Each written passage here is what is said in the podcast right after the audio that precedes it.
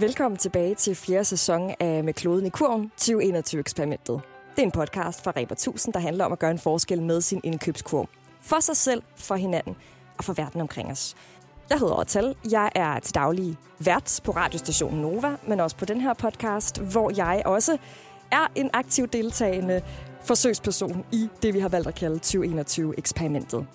Og når jeg siger velkommen tilbage, jamen så er det fordi jeg og vores øh, 10 deltagere, vores forsøgskaniner i det her eksperiment, har holdt en lang og velfortjent sommerferie, og øh, dermed også en pause med vores øh, månedlige challenges.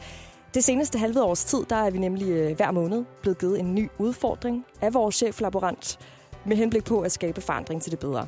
Og jeg har nyt den her sommerpause, hvor jeg ikke hele tiden har skulle tænke på, hvor meget madspild der går på sådan en sommerfest, som vi var til forleden, eller om jeg nu også skulle smide den her store, saftige bøf på grillen, eller vælge et øh, plantebaseret alternativ. Det har været rart med en pause fra de her udfordringer. Men jeg må også bare sige, at jeg øh, undervejs i ferien flere gange af egen fri vilje eksperimenteret med grøntsager på grillen i stedet for bøffer. Grillet spidskål er mega undervurderet. Udover det, så øh, lod jeg også aktivt telefonen blive hjemme, når jeg indimellem skulle med ungerne på stranden. Dels fordi det der med at bakse med en øh, treårig og en fireårig og to badringe og fire badevinger og strandtaske og hele muligheden. Det er svært nok i sig selv, uden så at man samtidig skal dokumentere det hele på sin Instagram. Så nu er jeg lavet op, og jeg er klar til at øh, modtage min næste udfordring i 2021-eksperimentet. Og jeg glæder mig til at finde ud af, hvad det er for en udfordring, vi får givet i dag. Lad os først lige hilse på vores øh, forsøgspersoner. Hej. Hej. Hello. Hej. På nogle områder, der har det været lidt svært for mig at øh, opretholde de her, øh, de her ting fra, øh, fra 2021-eksperimentet under min, øh, min sommerferie. Men på andre punkter, så har jeg faktisk også haft sådan lidt mere overskud øh, uden for, for hamsterhjulet til, øh, til måske at træffe nogle lidt mere aktive valg. Øh, hvordan er det gået for jer i jeres øh, ferie, hvis der er nogen af jer, der har haft det indtil videre? Er der nogle erfaringer, som I har lyst til at, øh, at dele ud af? Altså, jeg vil sige, at, at selvom jeg ikke på nogen måder er øh, lige så sej som under øh, udfordringerne, så smitter det hele en lille smule mere af. Altså, hvis nu jeg putter plastik i min skraldespand, så får jeg bare lige lidt mere dårlig samvittighed. Øhm, og, og, og jeg får højst, altså mine skraldespande, de er i hvert fald ikke lige så fyldte, som de var førhen. Alright. Er der andre? Jeg vil også sige, at det der med, med mindre madspild, den kører vi stadig rigtig meget, og også de der øh, alternativer til mælkeprodukter, dem bruger vi faktisk altid nu. Og hvordan altid? Altså sådan, er I gået all in på, på kun at køre, at køre alternative mælkeprodukter, eller? Øh, nej, men altså sådan mælk for eksempel, vi køber aldrig almindelig mælk længere, og vi køber øh, aldrig sådan almindelig kakao, og så bruger vi sådan noget æggepulver erstatning også ofte, og de der øh, rice cuisine, eller hvad de hed, øh, som er i stedet for fløde, det er meget billigere at købe det, så derfor bruger vi altid det nu faktisk. Okay, mega sejt. Og Christina, hvordan går det med telefonen her i, øh, i ferien? Bliver, bliver, bliver den slukket og lagt væk? Man må ikke lyve, vel? Nej, slet Nej, ikke her. altså, jeg vil sige det sådan. Jeg, jeg tror, det er lidt ligesom øh, de andre, at jeg tænker mere over det. Det vil sige, det er ikke fordi, jeg ikke gør det. Altså, det er jo ikke fordi, jeg lægger den væk, væk. Jeg tager den op, når jeg har lyst, og ikke fordi, jeg bare keder mig. Øh, så jeg øver mig i, f.eks. hvis jeg er ude med min søn, så er det nemt. Hvis han bare passer sig selv, så er det mega nemt for mig at tænke, så kan jeg lige scrolle Instagram. Det prøver jeg at lade være med nu. Og så rent faktisk vente til, at jeg sidder alene og kan scrolle, uden øh, at han skal lave noget andet nød- nødvendigvis. Så jeg tænker over det. De andre vaner, de, det ved jeg ikke rigtigt. Jeg synes, det er svært, når man bliver inviteret til grill og sådan noget, så sige, nej, jeg vil ikke have en dejlig grillpølse. Det synes jeg fisk med svært lige nu. Okay. Er I klar til at få kickstartet en ny udfordring? Ja. Jo. Ja. Det er godt. Vores øh, projektleder og øh, chef, laborant Sofie, hun, øh, hun er også taget på sommerferie, men vi skal selvfølgelig ikke snydes for en øh, ny challenge i den her ombæring af 2021-eksperimentet. Og derfor så har hun sendt en lille hilsen til os med den nye udfordring, som jeg gerne lige vil spille for jer her. Kære deltagere, velkommen tilbage til 2021-eksperimentet.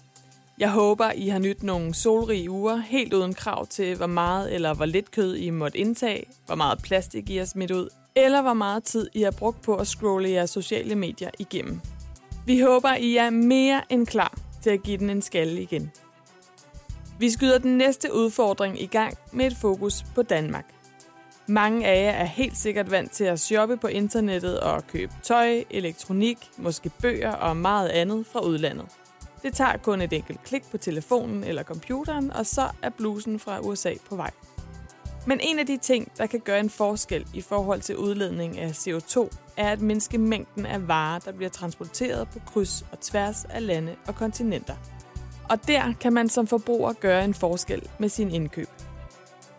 Bare rolig, vi tager ikke jeres online shopping eller tøjindkøb fra jer, ikke lige nu i hvert fald, men vi vil rigtig gerne udfordre jer på, hvor de fødevarer, I køber og spiser, kommer fra.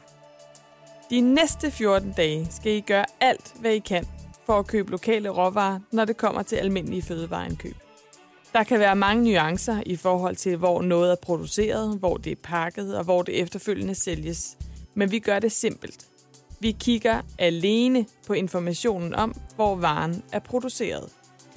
Hver gang I har handlet ind til jeres husholdning, skal I notere, hvor mange varer I har købt fra de her tre kategorier. Danmark, EU eller resten af verden. Varen får point alt efter, hvor den er produceret. Varer, der er produceret i Danmark, får 0 point. Varer, der er produceret i EU, får 5 point. Og varer, der er produceret i resten af verden, får 10 point. Vinderen af udfordringen er den, der får færrest point på de 14 dage. Helt simpelt. Fedt. Interessant. Altså, umiddelbart så tænker jeg, det er da meget nemt, men jeg bliver nok taget med bukserne nede allerede i morgen. Okay, så vi skal forsøge kun at købe lokale og danske fødevarer. Umiddelbart så tænker jeg, at det kan vel ikke være så svært. Men så går det mere og mere op for mig, hvor lidt jeg egentlig tænker over det her til daglig. Det er muligvis kun, når jeg står i butikken og skal købe jordbær og agurker, at jeg så tænker, at øh, jeg skal gå efter de danske. Og der er jeg til synlædende ikke den eneste. Her hører du eksempelvis vores øh, fodboldspiller fra Fyn, Lasse Plato, og dernæst Emilie Jensen. Hvis jeg skal være ærlig, så, øh, så har jeg aldrig skænket en tanke, hvor det kommer fra i forhold til at spare på, på CO2 og så videre. Jeg prøver primært at købe danske varer, eller købe meget økologisk i forhold til, til kosten, men ikke så meget med tanke om, hvor det lige kommer fra. Øh, nu er jeg lige flyttet til Norge, så det bliver nok ikke så mange danske varer, jeg kan finde heroppe. Men øh, tænker, så længe, det, så længe det bliver inden for, for grænserne, så er det godt, jeg har en Rema 1000 lige i baghaven. Du er simpelthen flyttet til Norge siden sidst vi talte. Ja, det er jeg. Wow, hvad sker der i Norge? Jamen, jeg har fået en øh, kontrakt heroppe i øh, fodbold. Kæmpe tillykke med det. Jo, tak. Det er da topfedt. Emilie, hvad siger du? Er det noget, du gør dig i det her? Altså ærligt, nej, men jeg køber altid danske jordbær og sådan nogle ting. Men ellers er det overhovedet ikke noget, at øh, jeg tænker over. Du har en mand, der er til søs indimellem. Ja. Og jeg går Ja. ud fra, at han, øh, han øh, laver de fleste fangster på, øh, på dansk, dansk hav. Nej, Nej! eller, nej, eller, det kommer på, hvordan I skal forstå det, men øh, de fanger da i hvert fald ikke fisk i Danmark. Nej, okay. Pokkers. Det havde ellers kunne redde dig lidt. Ja, nej, desværre. Racerdronningen fra øh, Frederiksværk, Karoline Skårup, hun stod lige midt i køkkenet, da den her udfordring den blev øh, givet. Og selvom hun til dagligt ikke tænker over, hvor varen er produceret, når hun står i supermarkedet, så tænker hun over det på andre parametre. Altså det, der er ved det, det er, at jeg synes ofte, det er lidt, det er lidt dyrere, og så, så skal man opveje, om, om man vil vente og købe noget mere kvalitet, eller om man vil have noget mere af det, eller hvad man sådan skal sige. Mm. Øhm, og jeg synes altså bare, at jeg har fundet ud af, at kvalitet, det, det holder længere, og det giver mere mening. Men jeg synes stadigvæk, det er svært at betale øh, noget, jeg måske kan finde til halv pris et andet sted. Her hører du vores deltager Christine Rivers fra øh, podcasten Fuld af fordomme og øh, hjemmegående mor til Eddie på to.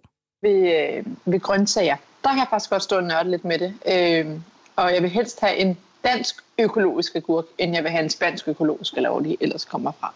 Der kan jeg godt lige, øh, blive sådan lidt.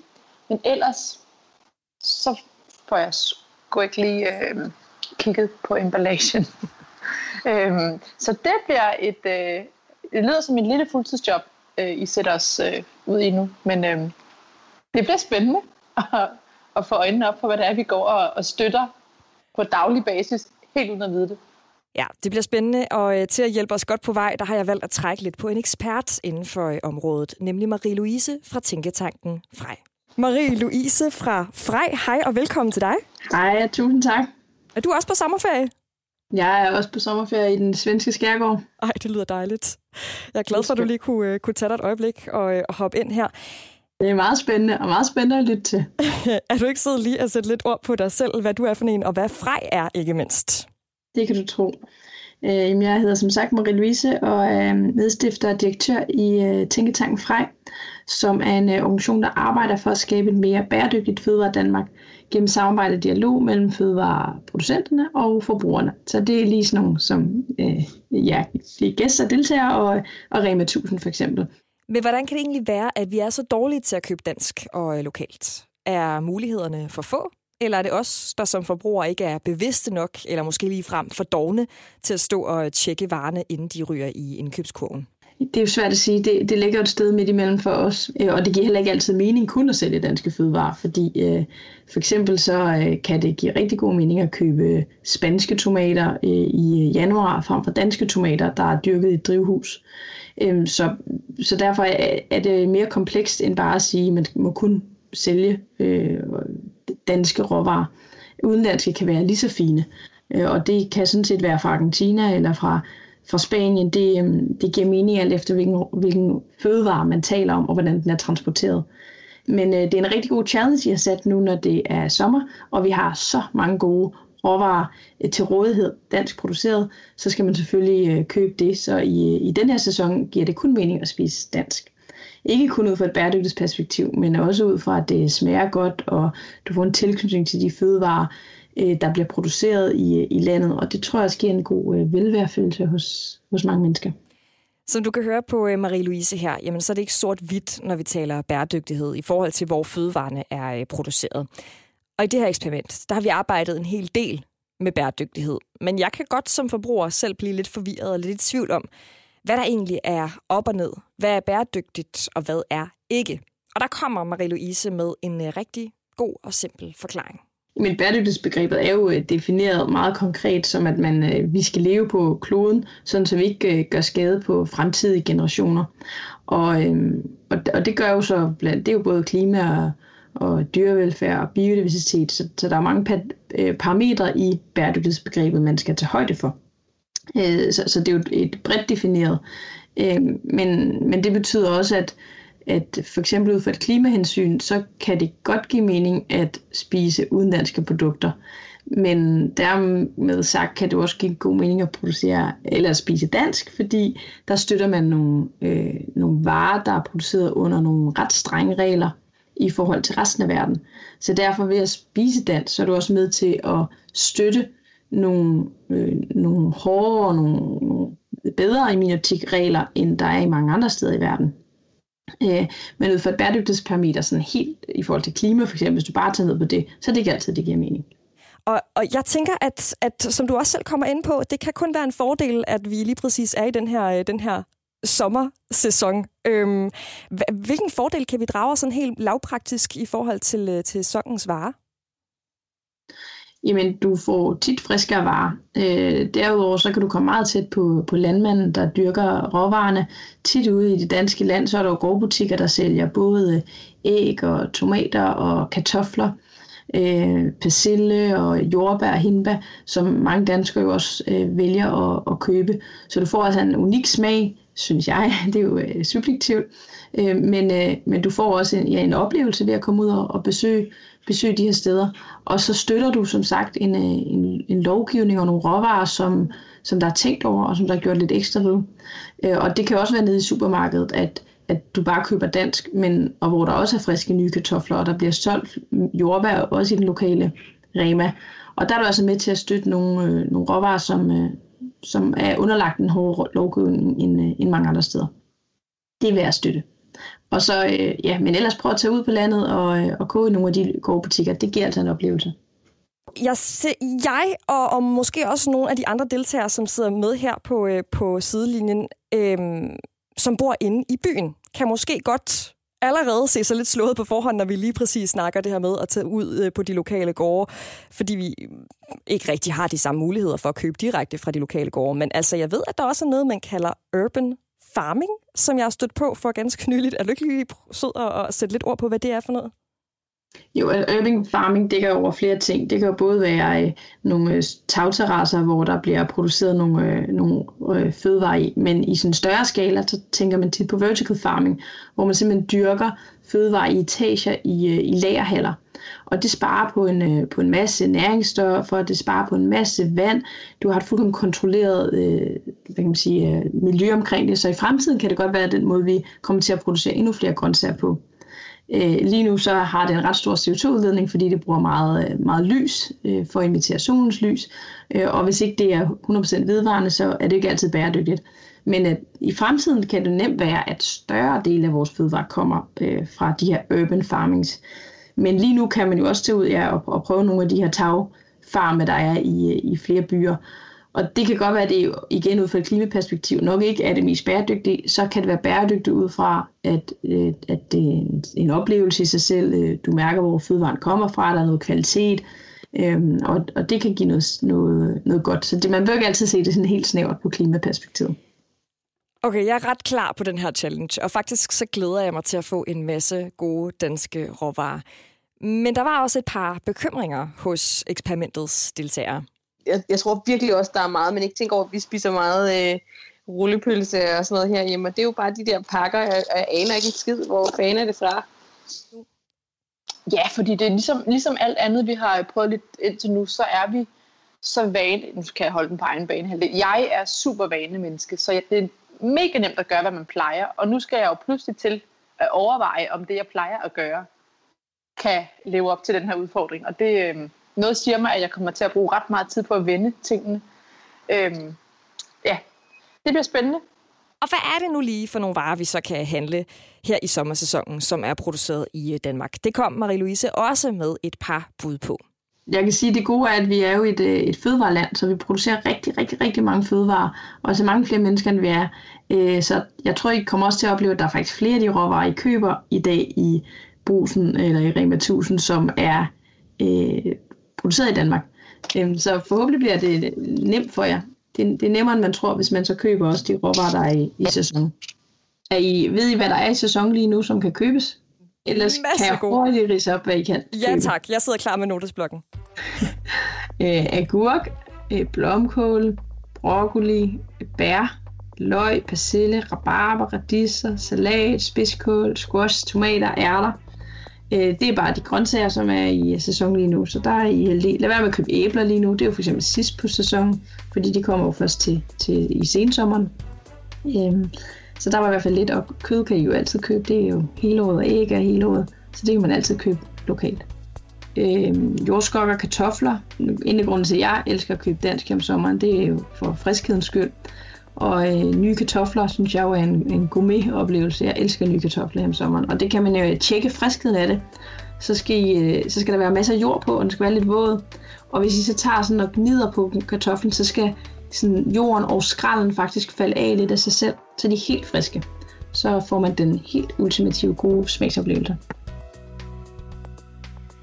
Du kan høre, hvordan det går mig og de 10 øvrige deltagere i eksperimentet, når vi udkommer med næste afsnit af Med kloden i kurven 2021-eksperimentet. Jeg øh, hopper ud af studiet. Jeg får gæster lige om lidt, så øh, nu skal jeg se, om jeg kan byde den på øh, en middag af danske råvarer. Jeg ved faktisk ikke engang, om man kan få dansk vin og chokolade i det hele taget. Nu melder alle de her øh, første bekymringer sig lige på, på banen, kan jeg mærke. Ønsk mig held og lykke. Den her podcast den er produceret af Bauer Media for Rema 1000. Den er klippet af Martin Birgit Schmidt. Musikken den blev leveret af Rasmus Svinger. Og projektleder på eksperimentet, det var Sofie Carlsen. Jeg hedder Otal. Tak fordi du lyttede med.